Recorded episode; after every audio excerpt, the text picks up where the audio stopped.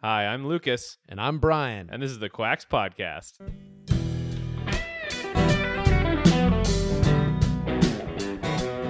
Hey guys, welcome to the podcast. So, I have another interview for you guys today. I am getting more and more interested in the microbiome and its just effects on our health. So, I've been seeking out people to interview on the subject. So today I have on Kristina Campbell. Uh, she's a contributing editor at Microbiome Times, and she's been a science writer in biotechnology and the microbiome for many years. Uh, she is an author of the book The Well Fed Microbiome Cookbook. Uh, published in 2016, and the co author uh, of an academic textbook, Gut Microbiota Interactive Effects on Nutrition and Health. Uh, she has a website, bychriscampbell.com, with articles and a newsletter on the microbiome, all really interesting stuff. She gives a great synopsis of where the science is at right now. And really, it's just getting started, but, you know, microbiome research is one of the fastest growing areas of research out there. So enjoy the interview. Hey, Kristina, how are you doing? Welcome to the podcast. Thank you so much. So I'm really happy to have you here um, and dive into this whole microbiome thing. It is a bit like going down a rabbit hole. There are so many different bacteria, all having an effect on your health as well as each other, and trying to change it just seems kind of like trying to hit a moving target. So I'm really happy you're here. Before we dive in, can you tell the audience about yourself and just how you became interested in this topic? Yes, I'm very happy to be here, Lucas. Um, yeah, so I'm a writer and it was about 10 years ago, I was having a lot of digestive issues of my own. Um, really could not seem to figure out what was wrong, and I kept having these symptoms. I think it's a pretty common story, especially for women. And, um, you know, I went to my doctor, I didn't get the answers I needed, and that would relieve the symptoms. So I started uh, looking into digestive health, and I came across um, a community of people who, who did fermented foods. And through that, I started learning about the microbial communities and I became aware of this really fast growing emerging area of science, which was uh, microbiome analysis. And you, you know, it was being applied to foods, but also to the human body and to um, environmental areas and samples. So ah. um, since then, I just started saying, "Wow, this is amazing," and then I couldn't uh, stop learning. Wow, that's uh, that's pretty awesome. If if you don't mind, I don't know if it's too personal, you don't have to share. But what kind of symptoms were you having? Essentially, um, it was symptoms like irritable bowel syndrome, although I never got that diagnosis. And so, of course, um, at the time, my doctor recommended getting celiac disease testing and a lot of things. And I was experimenting with my diet, trying to figure out if I could reduce the symptoms. Um, but in the end, I didn't get a diagnosis, and I just really kind of changed my diet and my lifestyle a lot to um, eventually kind of overcome the symptoms. And and right, you know, today I don't have them anymore. Um, but I sort of yeah attribute sort of a long process of um, you know small tweaks uh, to the reason I don't have the symptoms. Okay. So if someone is new to the microbiome, you know, they've never really heard of it before, what's the 30,000 foot view perspective? You know, what do they need to know? So, yeah, basically, and this is what just got me right away, you know, and I'm a science writer, and this just blew me away uh, when I realized this that, you know, you have as many or more microbial cells in the envelope of your body than human cells.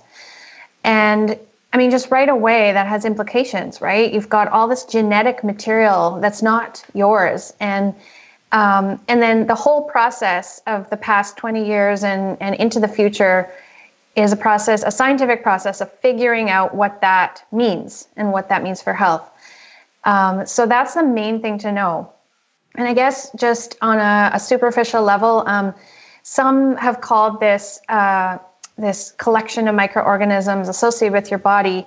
They've called it an organ, or they've called it like a living ecosystem of which you are a part. There's different ways to describe it, but essentially, it is uh, being linked with all kinds of functions in your body. Uh, a huge one is the immune system and modulating levels of certain immune cells depending on which bacteria you have, especially in your gut. Hmm. Um, linked to metabolic health, and we'll probably talk more about that later. um, and linked to even um, aspects of brain function through the gut brain axis and the influence of the microbes. So, just, you know, you can think of the profound influences on health and disease that are just, you know, we're, starting to uncover them, but um, the potential is there. Yeah, I think potential is a really good word. Um, you you know you mentioned that we have more of these bacteria in our you know guts or in our bodies than we do cells. What I mean, I, am trying to kind of wrap my head around that. What does that imply? Does it, I mean, does it imply that they're more important in some ways than our cells, or what does that mean? It's really hard to say. I mean, um, it could. Uh, there's certainly a lot more genetic information contained in the microbes than in your body. And so, I mean, you know, scientists who worked in the field 20, 30 years ago have told me that, you know, when the human genome was finally sequenced, um, people were really excited because they thought they had unlocked all their, they were going to unlock everything there was to know about human disease because all you had to do was correlate it with the right genes.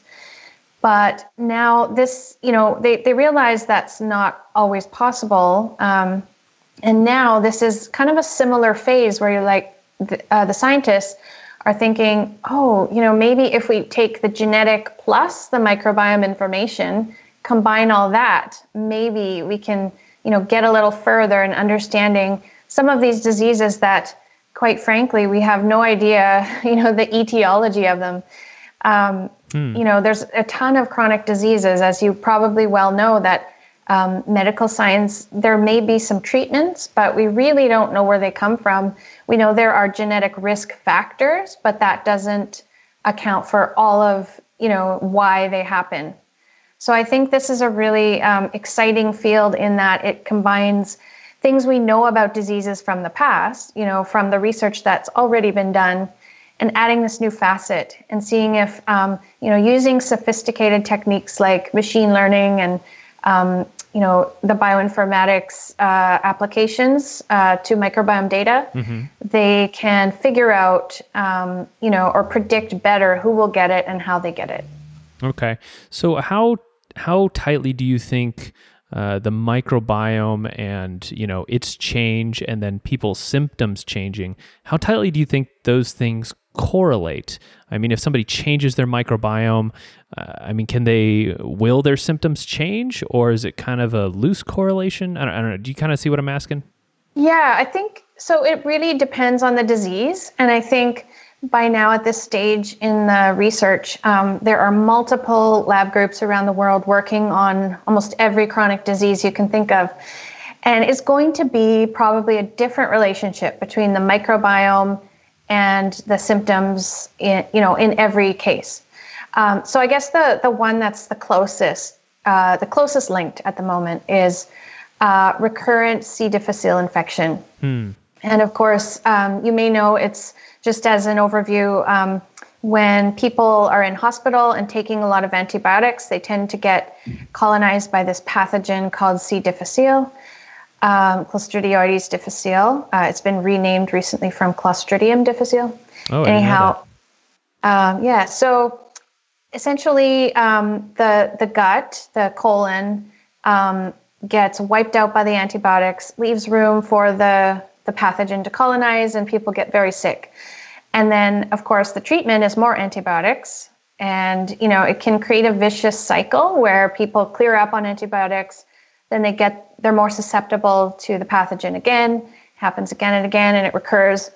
And, you know, eventually uh, the people are really, you know, almost near death. So it's, it's really quite life threatening. But um, what they found is that replacing the microbial community through a fecal microbiota transplant, which is essentially you know poop from a healthy person, it, it clears this up almost immediately. And so that you know that's a pretty compelling case that the microbiome is plays a big role in that condition. But for almost every other condition, it's not as clear. Um, fecal transplants have been tried in clinical trials for a lot of different conditions not with anywhere near the, the level of success. Um, but there are other ways that scientists are trying to get at the causality. Yeah, that is really interesting. We did a podcast about antibiotics and we talked about C. diff, and it, it's just a horror story if you get that. I mean, you end up having to take uh, a lot of antibiotics of like last resort, and it just nukes your entire gut of, of healthy bacteria. So, I mean, that I just can't imagine. Right. It. Right. And I guess for listeners who are not familiar with what antibiotics do, yeah, essentially, you know, you have this beautiful, thriving ecosystem uh, normally in your gut. And antibiotics, no matter why you're taking them, they are a bit of a carpet bomb, right? they kill quite a few of the microbes. And uh, narrow spectrum uh, antibiotics are better than um, the broad spectrum, but the broad ones, you know, kind of indiscriminately kill a lot of the microbes. Um, the good news is in adults, often the community bounces back. You know, when they've studied um, patients over a course of a few weeks, often the microbes bounce back, but sometimes they don't, or sometimes key species are still missing after this course of antibiotics. So, um, yeah, I think it's just worth considering that um, when taking antibiotics for non life threatening reasons. Yeah.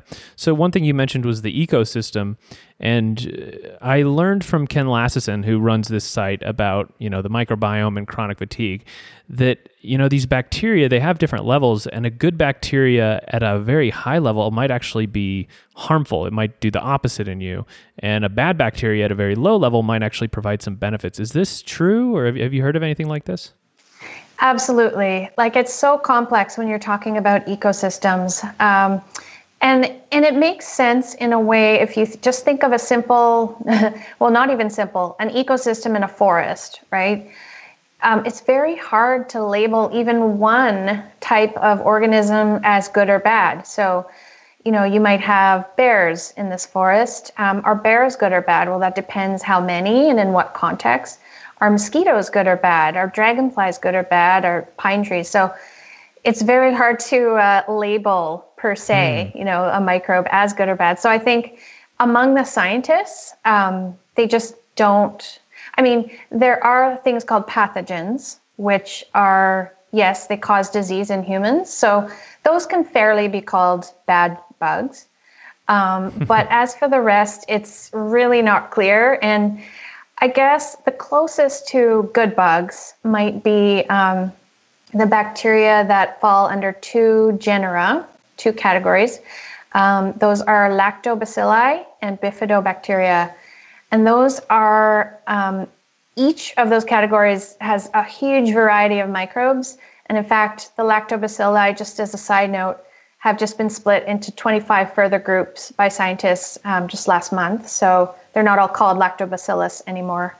But um, essentially, these two historical groups of bacteria are the main ones that you would find in probiotics, and they're present. A lot of them are present naturally in the human gut and are sort of the purportedly good bugs, but then again, we don't know how much of them. We don't know if you can have too many.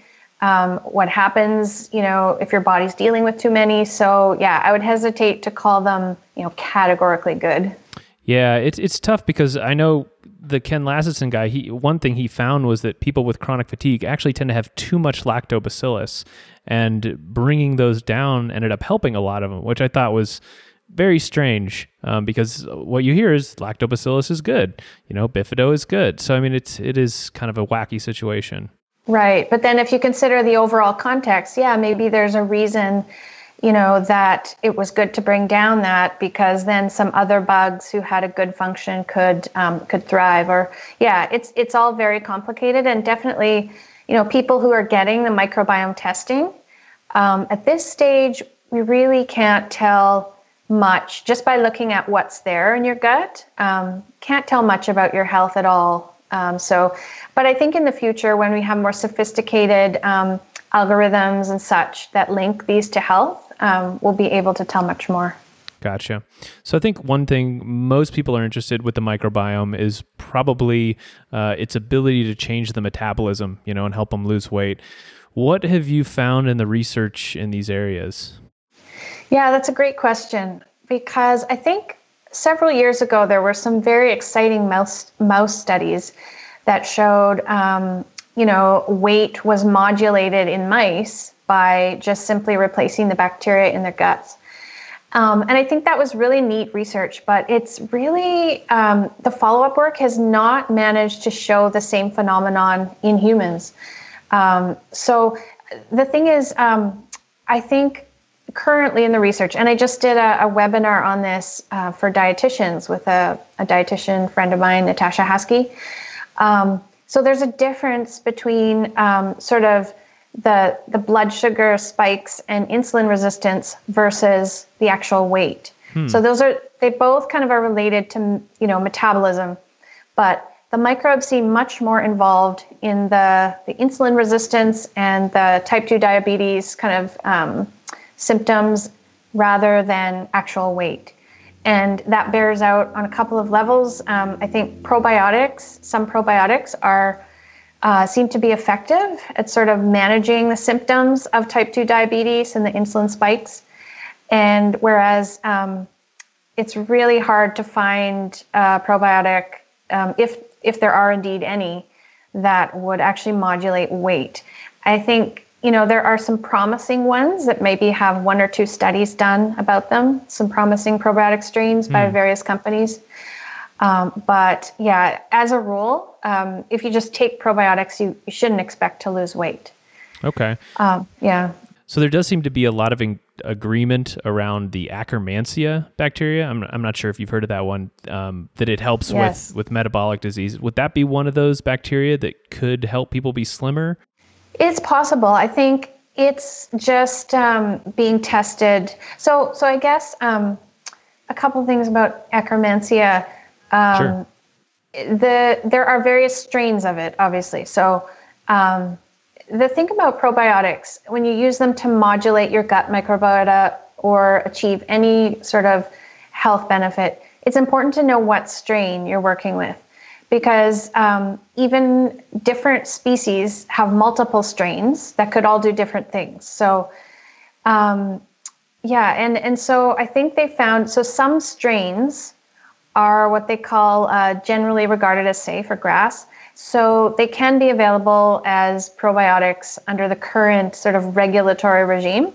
And in fact, there's one, um, I think one company has a multi strain probiotic with Akkermansia, an Akkermansia strain hmm. that is for type 2 diabetes um, and managing HbA1c levels, I believe.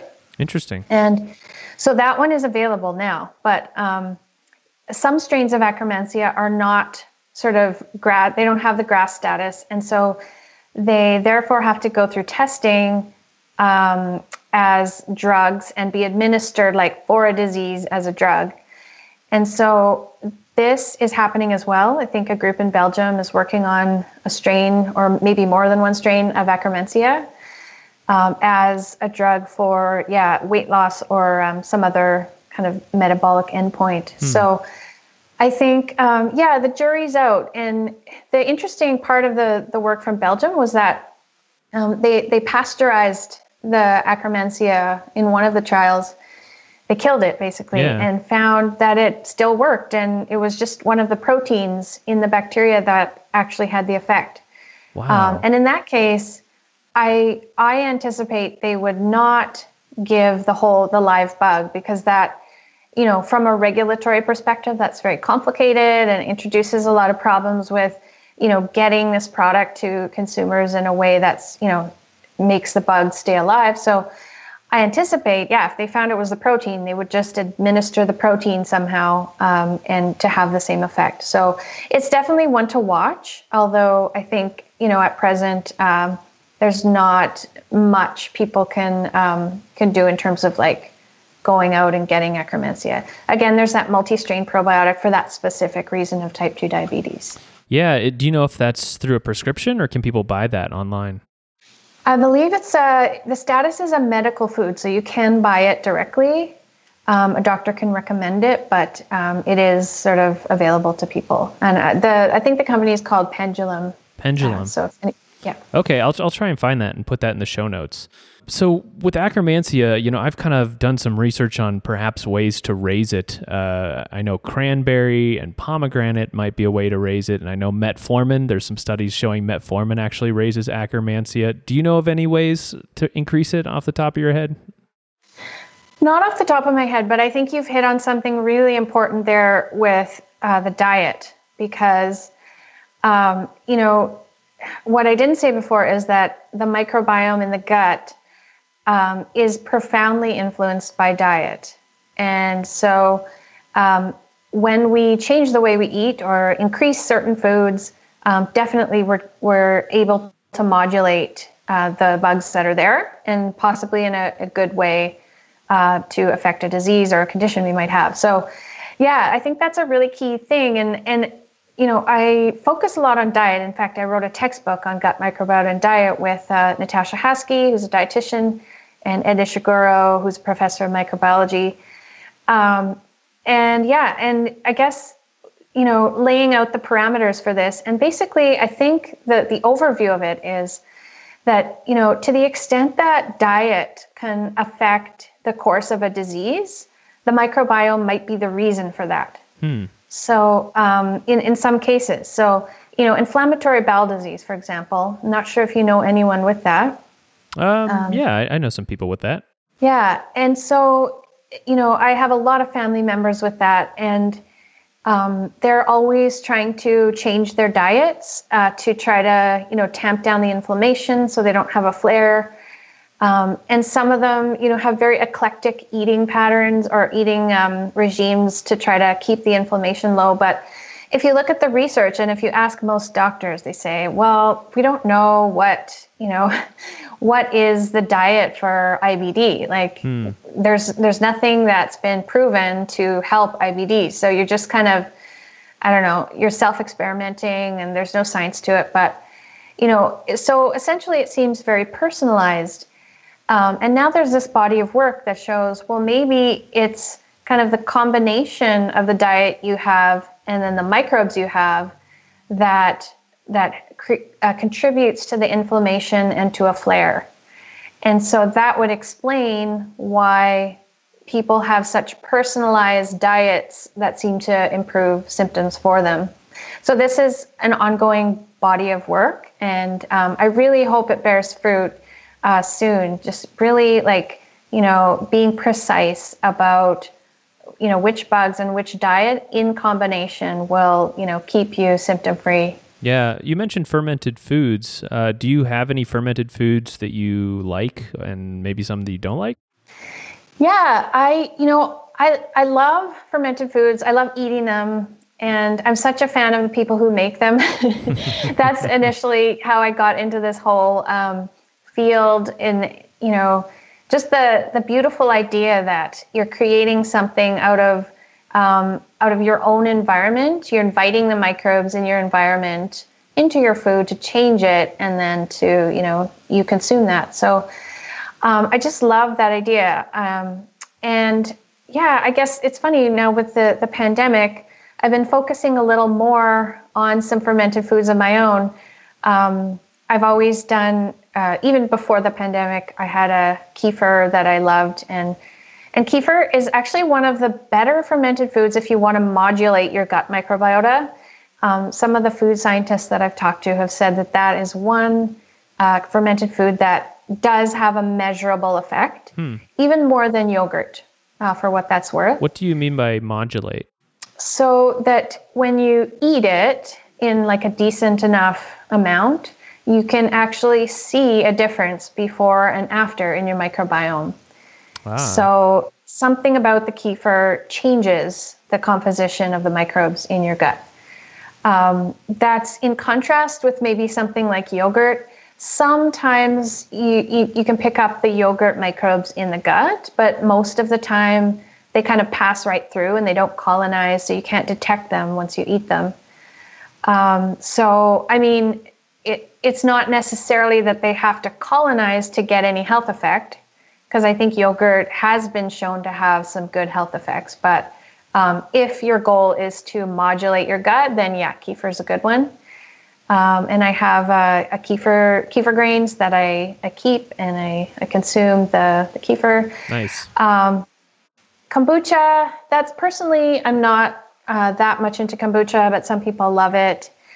Um, and I have just, uh, during the pandemic, gotten a sourdough starter from a friend. Oh, nice. So that's really it's been fun to experiment with that.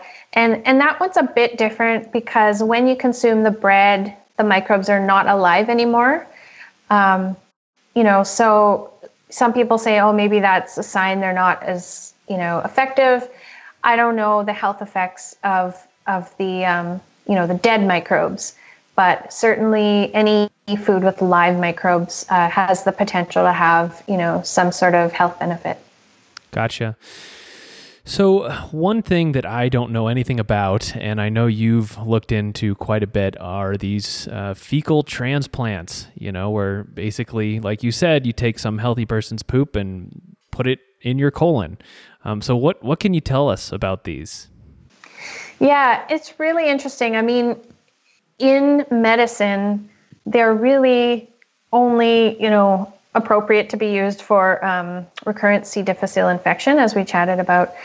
Um, and all other reasons are experimental. Um, and you know, when I first learned of these, I thought it was so compelling, and I thought, wow, like, is this a new medicine you could administer yourself? And it's it's really cool, and it could have profound effects. Yeah. But you know, the more people I talk to, um, especially you know in the medical field, they said, well, okay, just examine the logic here. So if you think that a lot of these chronic diseases are, you know, have some causal relationship with the gut, and you want to go around, you know, replacing those gut microbes, giving people a new, um, you know, inoculation, if you will, mm-hmm. with gut microbes, like you you you could be doing something profound to their health and if it's a chronic disease it might not show up right away hmm. and so i came to think you know yeah, there there's actually um, kind of a safety risk here. In fact, a, possibly a big safety risk that you could be transferring chronic disease. Um,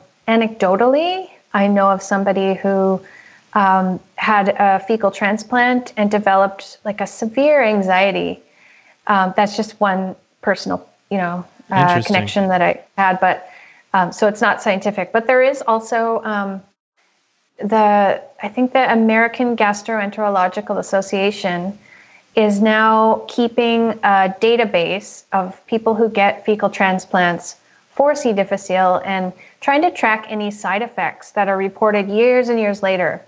So I think we're in the middle of learning about that. Um, there might be some unexpected effects over time, and that there's there's a registry to track that. So I guess to me, you know, for my own health. I guess at this point, I would be very reluctant. I would I would not do a fecal transplant um, unless I had recurrent C. diff. Um, and for all other you know indications, I'd probably wait until um, there's more medical evidence that that um, you know could help. And there are also um, I think companies trying to develop products that would like take away the risk and give the benefits of a fecal transplant. And so creating like cocktails of bugs that are meant to, um, you know, because I, I, guess sometimes during a fecal transplant, you can you can transplant um, viruses that are, you know, they're they're not there aren't very many of them in there, hmm. but they could potentially, given the right conditions, you know, uh, really make you sick. And so, in the the they're called like synthetic cocktails or whatever of of um, bugs, those are not present even in trace amounts, right? Mm. It's just a completely sort of clean consortia of bugs. Um, and some of them, I mean, who knows if they're effective? There, there are some going through clinical trials right now, and I guess time will tell. Yeah, so probably not something people should do at home. Hmm? No, you know, at this point, I am convinced of that. That it's it's not a completely safe thing, um, and especially if you get I don't know. I've heard of people getting samples from their neighbor who seems really healthy and run marathon runs marathons, for example. Yeah. Um, but you know, it's impossible when you're you know an individual to test that sample for every possible thing, and it's very expensive to test it for every possible thing that could be lurking in there that could possibly you know make you more ill. Because um, so uh, OpenBiome, they're based in um, Boston, and they have frozen fecal samples that they send out across the country. And they've had to increase and increase and increase the amount they've charged for those samples because the amount of testing they have to do on them is incredible. Like even one sample, and um, one of them, Mark Smith, when he was uh, in charge of OpenBiome, he said to me, "We have a lot of applicants to donate these samples, um, but it's harder." to get into MIT than it is hmm. to be accepted. You have a better chance of getting into MIT than to, to be accepted as a, a poop donor for OpenBiome. So you have to be just that healthy, you know? Wow. What are they testing for? I mean, you said viruses, but is there something else they're looking for? Um, all kinds of viruses and pathogens. Um, I think they want to know multi drug resistant organisms. Then, of course, um, at a time like this, they add on the testing for coronavirus. You know, every every sort of new major pathogen that emerges, they've got to add that to the regimen. So um, yeah, I think it just gets to be uh, quite a lot. Yeah. And um, I think they have some recurrent donors, and sort of now by now they can they're, aware of anything major changes in in this person's health, and they can be a donor, you know, unless something major changes. So, do you know why there's such a difference in you know taking uh, probiotics or whatnot by mouth and then doing a fecal transplant? Because it seems like the fecal transplant is way more effective at changing the microbiome than taking you know a probiotic. It's possible yeah. I mean you're definitely adding a lot more types of microbes with the fecal transplant hmm. um, and but it's funny because in some cases um, even doing that uh, the microbiome sort of bounces back to what the recipient had before. So it's not like a guarantee that you'll change things if you have the fecal transplant. I think in recurrent C. difficile, you do often, like the recipient does often gain a set of gut bugs that look very similar to the donors. And, you know, the theory is that that's because it's sort of like it's been wiped out. It's kind of a barren landscape. And then this other sample, these other bugs come in and recolonize that landscape. Hmm. But in many other diseases, like there's colonization resistance, right? Like there's already bugs there that don't want to give up their niche. They're stubborn. Yeah. And so um, it's very hard to actually affect a change. And with probiotics, um, the thing about them is, yeah, you know, the analogy I've heard is kind of like dropping apple trees into a desert and expecting them to thrive. Well, they they're probably not going to take root and and thrive. But that's a good analogy. Um, on on the other hand, uh, probiotics. The science on them shows that uh, they don't necessarily need to colonize and thrive there in order to have a health effect. So even by passing through as tourists through the gut, um, which they seem to do, they may be having some health effect by you know either boosting the level of certain immune cells or um, yeah however else you know boosting some kind of mucus layer whatever mechanisms um, and then that has an effect on health okay so i know in the email you said you know you may not have much in the way of uh, actionable advice to give out but from your research, you know, is there anything that you have changed in your life? You know, you mentioned before you had um, some IBS symptoms that affects your microbiome in a positive way. Yeah, definitely. I mean, in terms of something medical, there's not much actionable advice at this point. Um, but I think definitely for me, it's been a whole process of learning about the microbiome and diet, and really the dietary change is is where I've seen a difference in my life, I guess. Mm.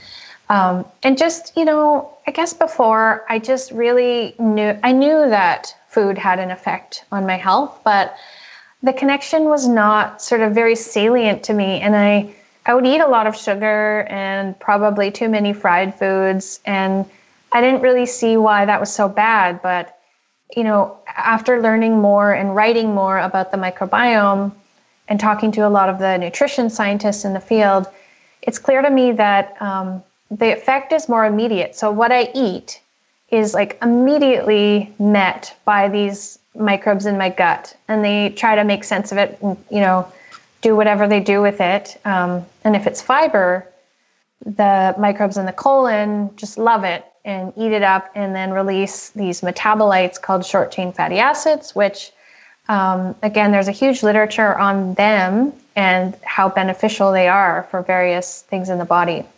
And so, yeah, to me, it was like uh, an aha moment when I realized, no, that like what you eat today, it matters. And okay, fine, like have a treat once in a while, but um, you need to feed them every day. Um, feed them their fiber and the things they want, and uh, you know, and that can have just like a, I don't know, an effect. I almost feel more resilient that way, right? Giving mm. the microbes what they need on a daily basis, so that um, you know they can thrive and then support my health that's that's the realization that I've sort of made over time. Okay. Is there maybe a list of foods that people could you know put down and say I'm going to try these and see what their effects are? Yeah, so I guess the two main categories to consider would be probiotics and prebiotics. And I guess I'm hesitant to recommend exact foods for each one because I think again, it's so personal in, in terms of preferences and and even the effects on your body, but I can list some so in the prebiotics category, um, there are foods, and, and so prebiotics are essentially special forms of fiber. Um, they don't have to be fibers, um, but often they are. Hmm. Uh, special forms of fibers that um, boost the good bacteria, that, that act as food for the good bacteria, so in, in the gut. And so these are um, inulin is a very common one.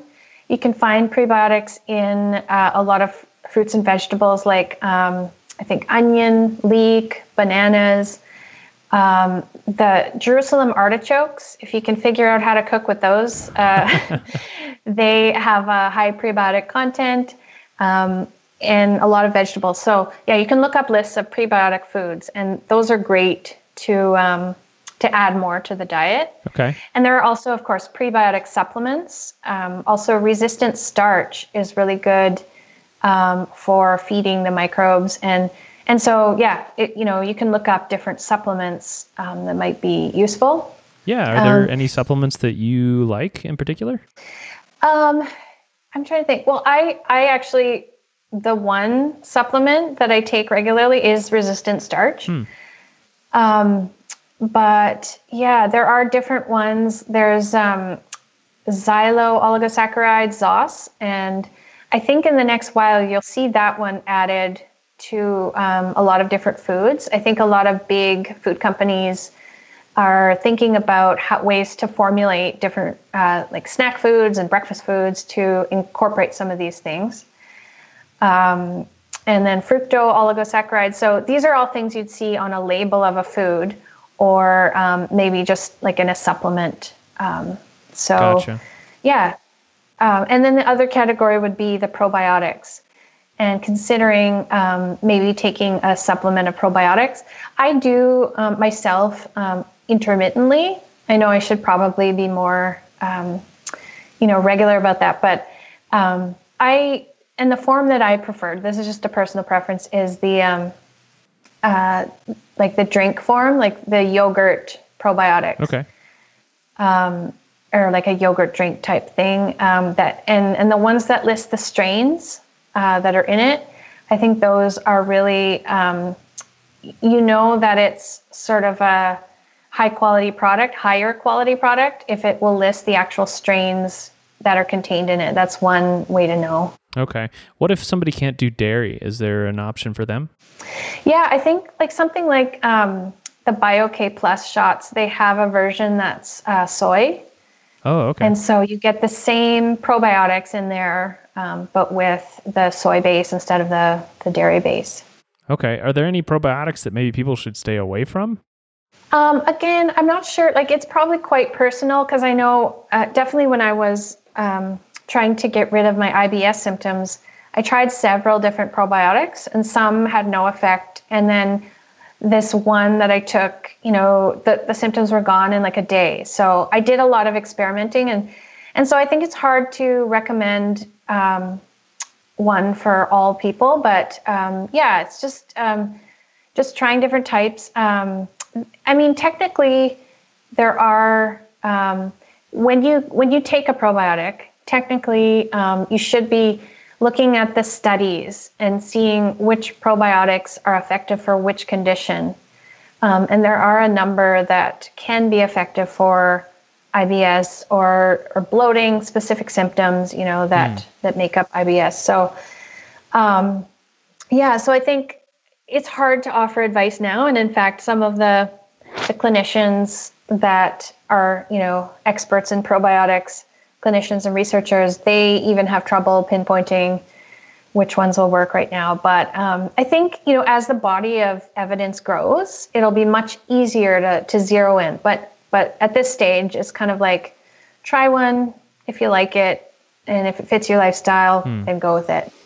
All right. Well, this is kind of a crazy question that I ask a lot of my guests, but is there anything uh, you see in either mainstream media or online uh, that's very popular that you think is just really bad advice with the microbiome? Oh, there's tons of it. Because I think, I mean, it is such an interesting area and um, has so much potential. And I think I see a ton of people um, who have sort of jumped on the bandwagon. And, you know, the thing that is hard for me because, you know, I'm a science writer and I care so much about the science. It's hard for me to see when um, people are talking sciency, but it's it's not based on science. So I don't know the old thing of blinding people with science, and mm. um, and I, I feel like that moves us backward, you know, and and people will start to have false hope, and then they'll be disappointed when the intervention or whatever it is can't deliver. Um, so I guess a couple of just uh, specific tips maybe that people can watch watch for, um, or that will help people to um, interpret some of the information they see about the microbiome. Yeah. Um, one is be very careful when you hear the phrase healthy microbiome. Um, mm. And I noticed, Lucas, you know enough about this area that I, I didn't hear you use that phrase today. And I think when a company uses that, like this will give you a healthy microbiome, um, that's sort of a, it, it, raises a question mark in my mind um, because as far as the science, uh, we don't know what a healthy microbiome is. And you and I, we just talked about the the difficulty of even identifying, you know, which bugs are good and how many of them you need. Mm-hmm. And so none of that has been sorted out. The the microbiomes of healthy people are hugely variable. And so we just don't know what a healthy microbiome looks like. So therefore, if you're promised that, uh, it may not be valid. Yeah, that that's actually really good because you know it's almost like saying you know if you're building a house like a, a healthy wrench or a healthy nail you know or, or a healthy hammer it's it's kind of like is it the right tool for the job and your genetics totally. are going into whatever the bug's genetics and what it's doing and so it's it, it really is a personalized thing for each person uh, so that that makes Definitely. total sense. And anything else you see out there?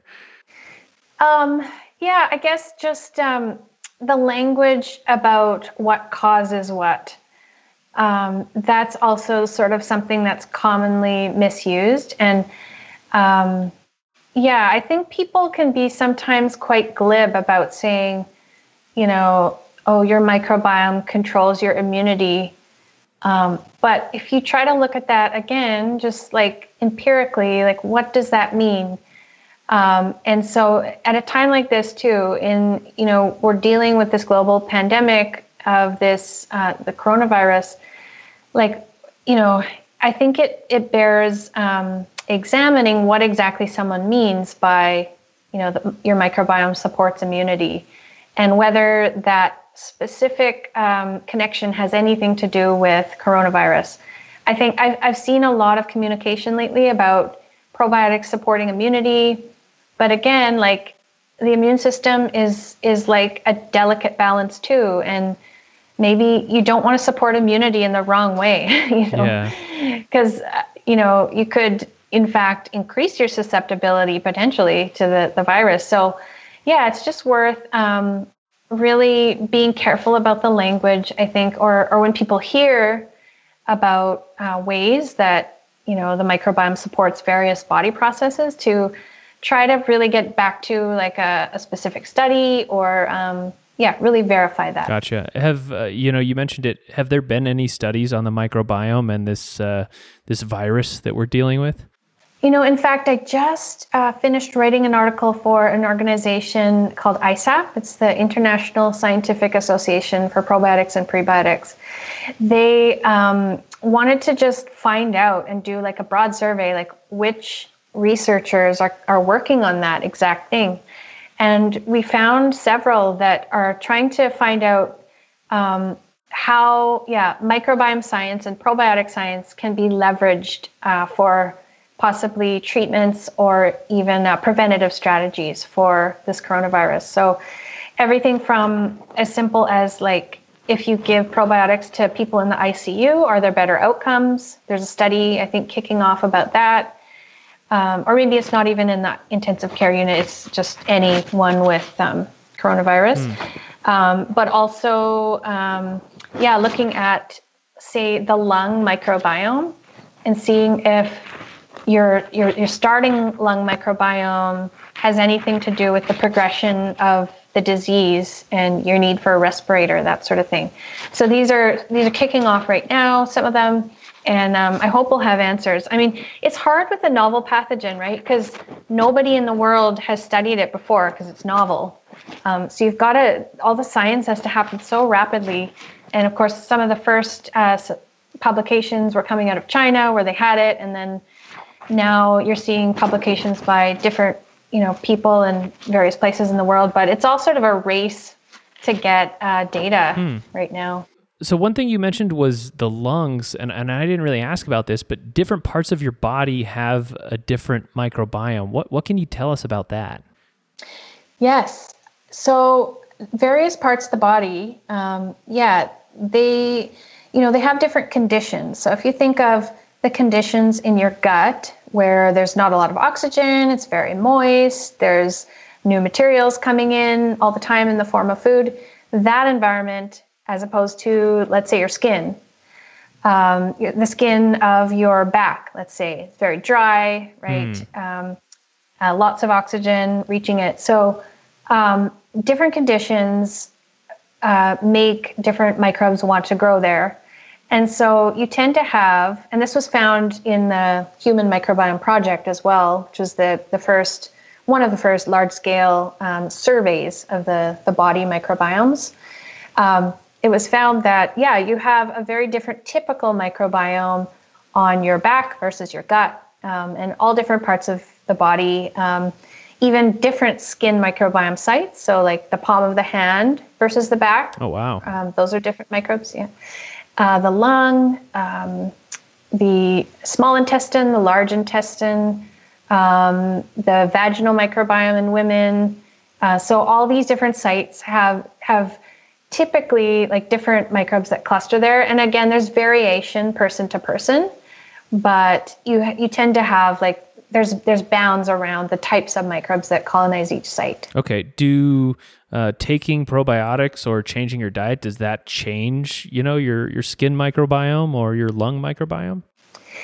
You know that's still a bit of an open question, but I think um, there has been some interesting research that um, yeah probiotics that reach the gut do have an effect on the vaginal microbiome of women. So now um, there's a bunch of scientists trying to figure out if um, you could have probiotics just like a supplement that would um, help things like um, bacterial vaginosis or things like that. So I think, yeah, it's it's sort of a beginning area of research, but I think there there could be a lot of potential there. And yeah, it's kind of neat to think that something you take that reaches your gut could possibly influence another body site, like like the lung, let's say. It's wild.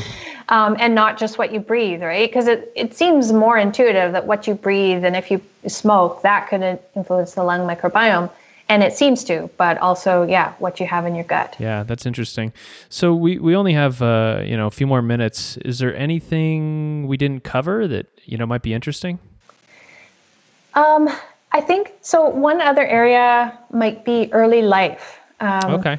And I think that area will sort of grow in importance in the next years. And um, so there's a bit of debate over whether, you know, when a baby's in utero, whether the baby is sterile or not, you know, within the placenta. Mm. And some research groups are saying, yes, we've definitely found microbes in the placenta. There's definitely a microbiome there and it's influencing the baby.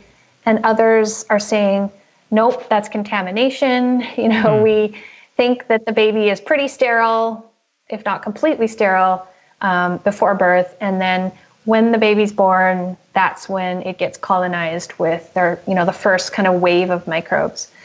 Um, and of course, um, yeah, if a baby's born sort of vaginally, they get different microbes than if a baby is born via C-section. Mm.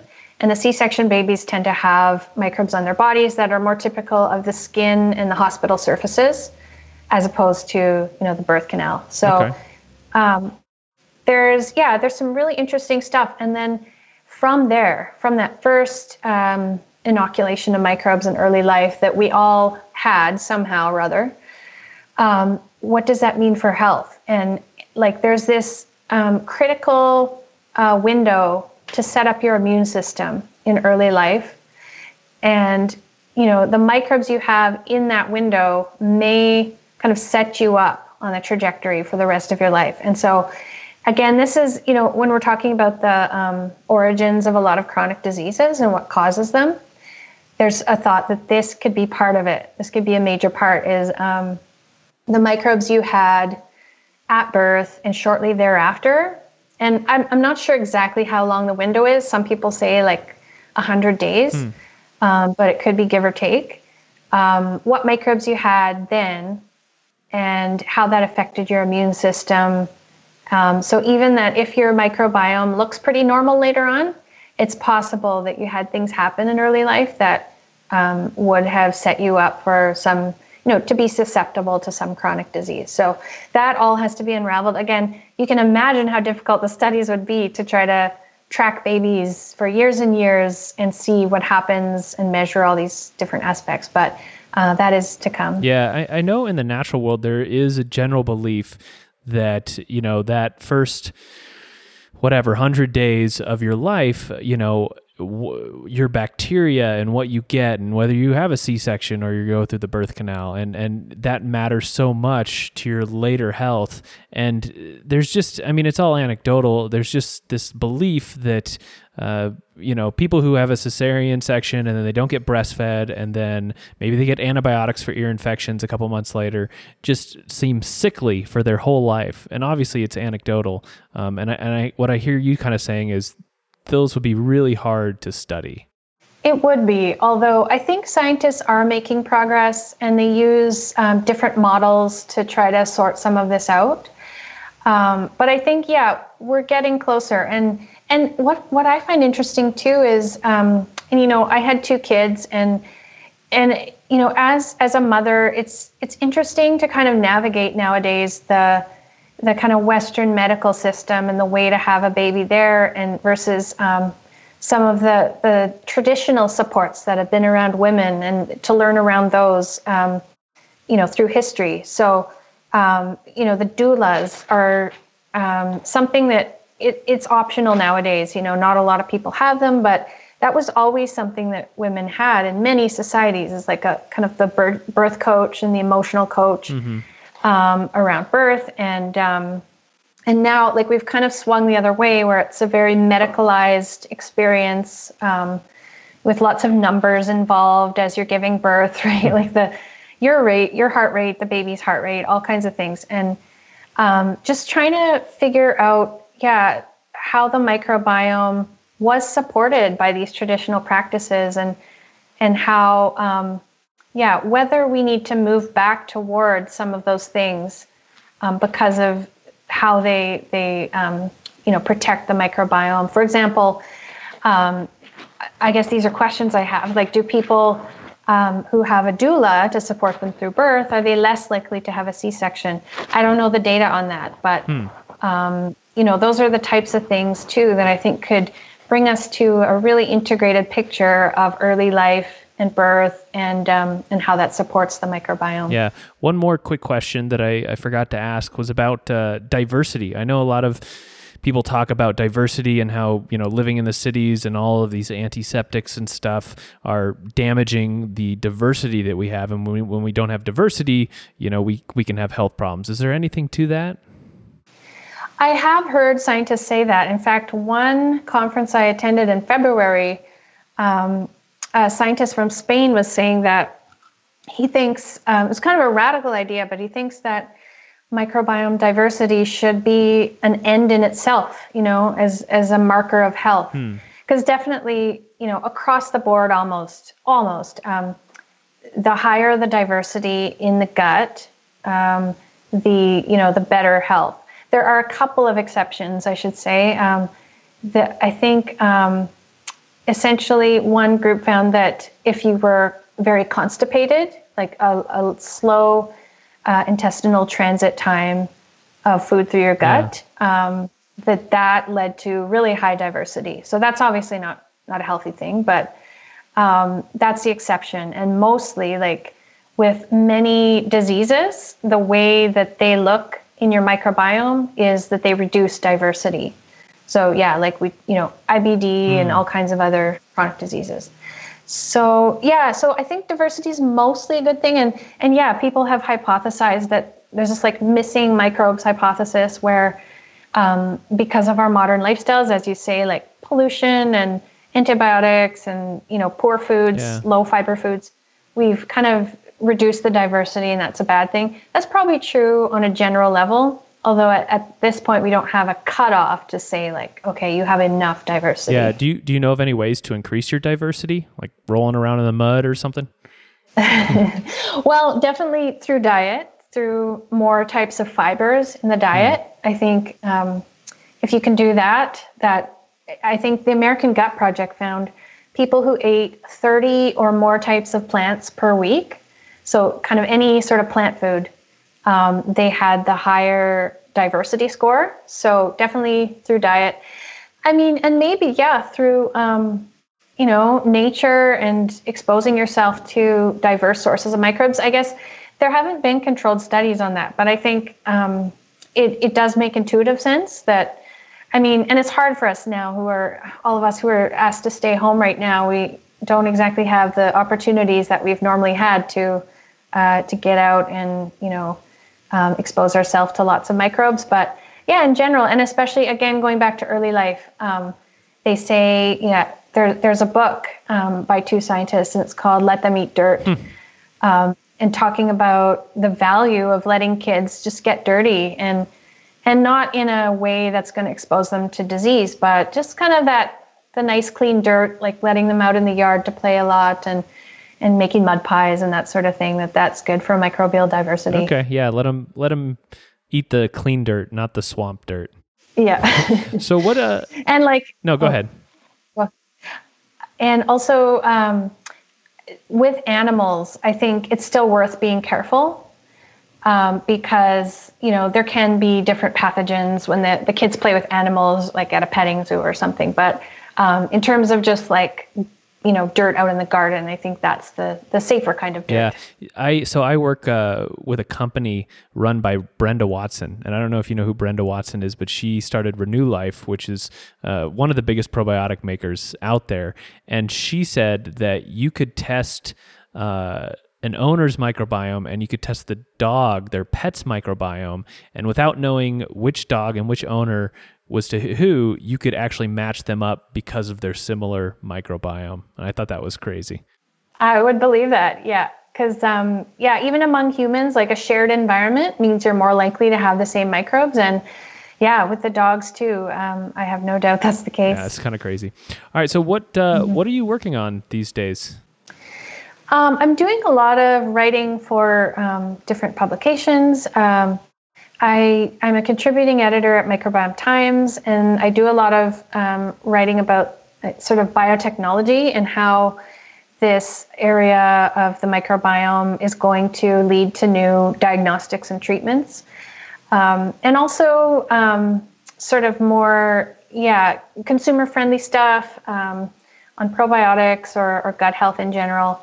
Um, so yeah, so I love digging in. You know, every new writing assignment is an opportunity to learn more and uh, and talk to cool people. So yeah, that's what's keeping me busy. Nice. So if people want to read or you know subscribe to what you're doing, what where can they do that? Uh, they can go to my website by Kris Campbell. That's B Y K R I S Campbell.com. And I have a section there that's um, that has a list of my work under the My Work section, and um, there are different articles. Some of my favorites from um, over the years, and they're all in different categories. So if someone has a specific area they're interested in, they can read up on it there. And I also tweet a lot, so it's at by Kris Campbell, um, and dialogue with a lot of the scientists in the field, um, and have a lot of fun learning again on Twitter. So great. Yeah. Well, I will have all those in the show notes. Uh, Kristina, thank you so much for coming on the podcast. It was really interesting. Thank you so much, Lucas. It was a pleasure. I enjoyed having Kristina on. I hope you did too. So, to summarize a few of her tips through the episode, uh, she said probiotics and prebiotics were how you could approach altering your microbiome. For probiotics, she suggested you look for brands that list the actual strains on the packaging. So, you know, if you're looking at a label and it just says Lactobacillus acidophilus, that could be, you know, one of hundreds of different kinds of Lactobacillus acidophilus. Lactobacillus is basically the genus, acidophilus is the species, and for the strain, you want to see letters or numbers or something like that after the word uh, acidophilus. So it would look like uh, Lactobacillus acidophilus DDS1 with a little trademark symbol to kind of let you know it's a trademarked ingredient. Speaking of trademarked ingredients, uh, often you know, they have more studies on them. They have standardized amounts of active ingredients. So you kind of know what you're getting, what you're paying for. However, uh, you know, often the studies on them are kind of thinly veiled marketing. You know, it's it's hard to trust what they find. Uh, it because you know the better the study, the better the sales, basically. So there are some pluses and minuses with trademarked ingredients. I tend to think the pluses outweigh the minuses, but that isn't always the case. Uh, Kristina, she liked the liquid probiotics uh, and mentioned kefir as a probiotic food that can shift the microbiome. As far as prebiotics go, Kristina liked resistant starch, XOS, FOS, and fiber. She mentioned that the more varied types of fiber you have, the more diversity you're going to get with your microbiome, and that tends to be a positive thing for your health. Uh, I will put a personal note in about the resistant starch though. Years ago when people first started getting into resist- resistant starch you know the way to do it was to eat potato starch. And so i, I remember you know, like buying five bags of uh, bob's red mills potato starch thinking you know it was going to be this thing that i consume every day. And some people found it helped them lose weight you know sleep better and have more energy but others found it really made them feel bad, almost the exact opposite. And I was in that latter category. So, like most things for the microbiome, you know, your reaction is really highly personalized, and uh, you're going to have to experiment to see what works for you. So now, for a personal update.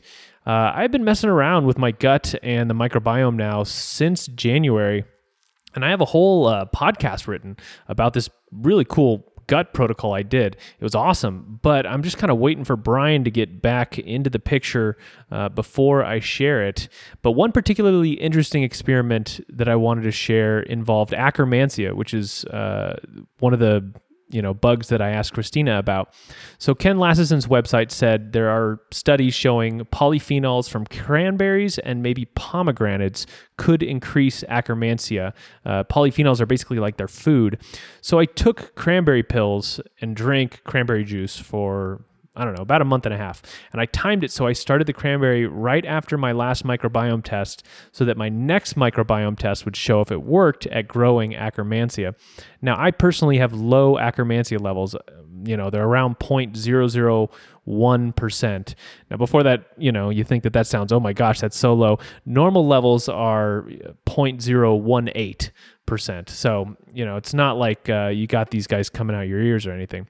So anyway, after doing the cranberry for a month and a half, I did a gut test at the end of April, and I found that my Akkermansia levels had risen uh, from 0.001 percent to 0.002 percent. So not that impressive, to be honest. Uh, I was expecting maybe levels closer to normal. I will say often bacteria grow in exponential ways. So, you know, if I continue on with the cranberry, maybe my next test will show 0.004%, uh, which would mean to me it just kind of takes a while for these little guys to get going.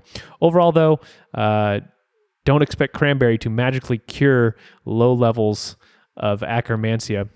I may give uh, the the probiotic that Kristina mentioned, the pendulum probiotic, a try, which has Akkermansia in it. It's a little spendy though, uh, so I kind of have to decide if it's worth the investment. And living in Arizona, I wonder about shipping it right now too. Uh, a friend on Twitter already ordered pendulum, so I'll share his results when he lets me know.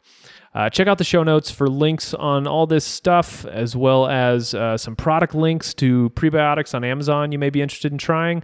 Uh, if you get value from the show and you can help us out by shopping through our Amazon banner on our website, we would be deeply grateful.